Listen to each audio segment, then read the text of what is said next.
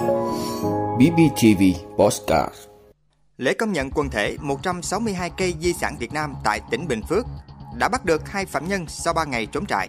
56% doanh nghiệp phải cắt giảm lao động. 200.000 tỷ đồng được bơm vào nền kinh tế trong một tháng. WHO cảnh báo nền văn minh ở Gaza sắp sụp đổ. Đó là những thông tin sẽ có trong 5 phút trưa nay, ngày 9 tháng 12 của Postcard BBTV. Mời quý vị cùng theo dõi. Lễ công nhận quần thể 162 cây di sản Việt Nam tại tỉnh Bình Phước. Thưa quý vị, sáng nay ngày 9 tháng 12, được sự đồng ý của Ủy ban Nhân dân tỉnh Bình Phước, Ủy ban Nhân dân huyện Đồng Phú phối hợp Hội Bảo vệ Thiên nhiên và Môi trường Việt Nam, Tập đoàn Trường Tươi, hạt Kiểm lâm huyện Đồng Phú và các đơn vị liên quan tổ chức lễ công nhận quần thể 162 cây di sản Việt Nam và đón nhận huân chương lao động hạng 3 tại tiểu khu 379 rừng Mã Đà, xã Tân Hòa, huyện Đồng Phú, tỉnh Bình Phước. Sự kiện nhằm tôn vinh những giá trị của quần thể cây di sản Việt Nam tại rừng Mã Đà, huyện Đồng Phú, tỉnh Bình Phước, đồng thời lan tỏa niềm tự hào, tinh thần trách nhiệm, ý thức bảo vệ rừng, bảo tồn di sản đến các tầng lớp nhân dân, cũng như ghi nhận những đóng góp của các cá nhân, tổ chức, những người cựu chiến binh đã có thành tích xuất sắc trong công tác bảo vệ rừng. Sự kiện này cũng đánh dấu cột mốc quan trọng trong công tác lãnh đạo, chỉ đạo, quản lý, điều hành của lãnh đạo huyện Đồng Phú nói riêng và tỉnh Bình Phước nói chung đối với nhiệm vụ bảo vệ tài nguyên thiên nhiên, phát huy các giá trị di sản tại địa phương, tuyên truyền vận động nhân dân chung tay góp sức chăm sóc bảo vệ rừng.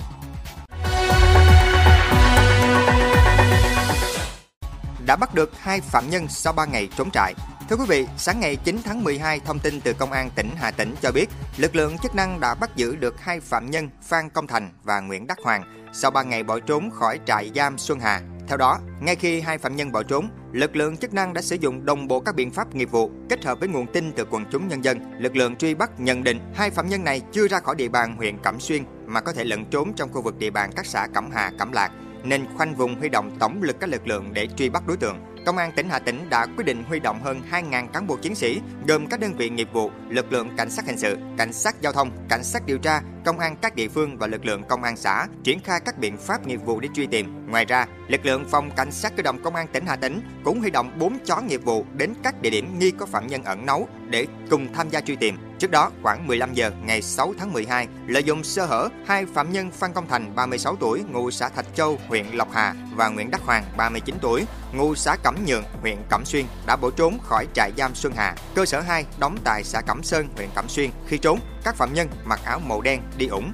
Phạm Nhân Thành thụ án 19 năm tù về tội lừa đảo chiếm đoạt tài sản đã chấp hành án được 2 năm 7 tháng. Còn Phạm Nhân Hoàng thụ án 20 năm tù về tội mua bán trái phép chất ma túy đã chấp hành án được 6 năm 6 tháng tù.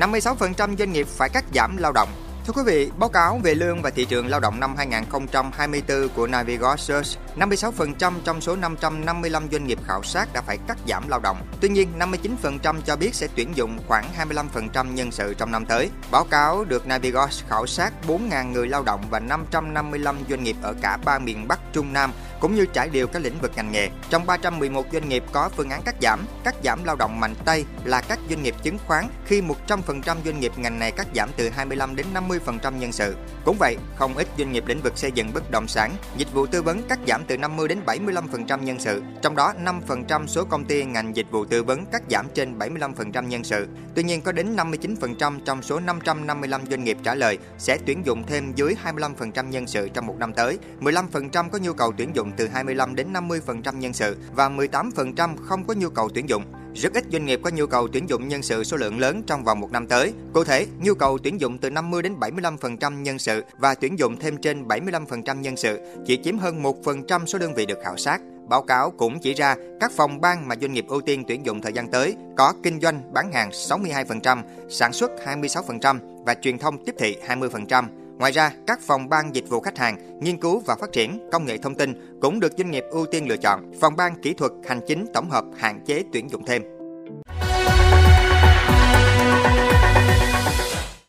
200.000 tỷ đồng được bơm vào nền kinh tế trong một tháng. Thưa quý vị, theo số liệu tính đến cuối tháng 11 năm 2023, tín dụng đã tăng trưởng 9,15% so với cuối năm ngoái. Tuy nhiên, mức tăng trưởng này vẫn thấp hơn so với cùng kỳ. Tăng trưởng tín dụng hết tháng 11 năm nay đạt 9,15%, cao hơn 2% so với cuối tháng 10. Như vậy, chỉ trong vòng một tháng, khoảng 200.000 tỷ đồng vốn được bơm ra nền kinh tế, cho thấy những chỉ đạo kịp thời của Thủ tướng, các giải pháp điều hành của Ngân hàng Nhà nước đã phát huy hiệu quả. Tuy nhiên, còn hơn 2 tuần nữa là hết năm 2023. Nhiều hồ sơ khó kịp giải ngân trong năm nay, nhưng nhiều doanh nghiệp cho biết nhờ việc tiếp cận vốn ngân hàng được cải thiện sẽ giúp họ có kế hoạch vay vốn phục vụ kinh doanh ngay vào đầu năm sau tốt hơn. Hiện nay vẫn còn dư địa hơn 700.000 tỷ đồng tiền vốn cần được bơm ra cho thị trường để đạt được mức tăng trưởng tín dụng 14% cho cả năm nay. Với mặt bằng lãi suất huy động đã hạ nhiệt, các doanh nghiệp cũng kỳ vọng có thể tiếp cận được nguồn vốn vay với mức lãi suất thấp hơn.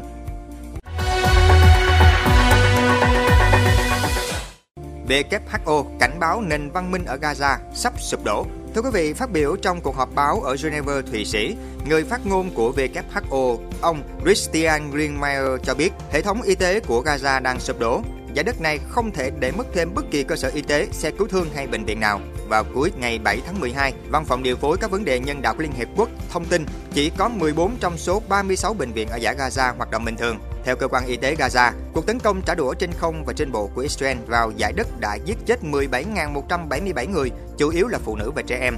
Nhiều tuần giao tranh giữa Israel và Hamas đã biến nhiều khu vực rộng lớn ở Gaza thành mảnh đất hoang. Theo số liệu từ Liên Hiệp Quốc, khoảng 80% dân số Gaza phải di dời và đối mặt với tình trạng thiếu lương thực, nhiên liệu, nước, thuốc men cũng như bệnh tật. Trẻ em và người dân khóc lóc và van xin nước. Chúng ta đang ở mức độ này khi những nhu cầu tối thiểu cũng không thể đáp ứng. Hãng tin AFP dẫn lời ông Lindmeyer người dân bắt đầu đốn hạ các cột điện thoại để lấy củi sưởi ấm hoặc nấu ăn. Nền văn minh sắp sụp đổ.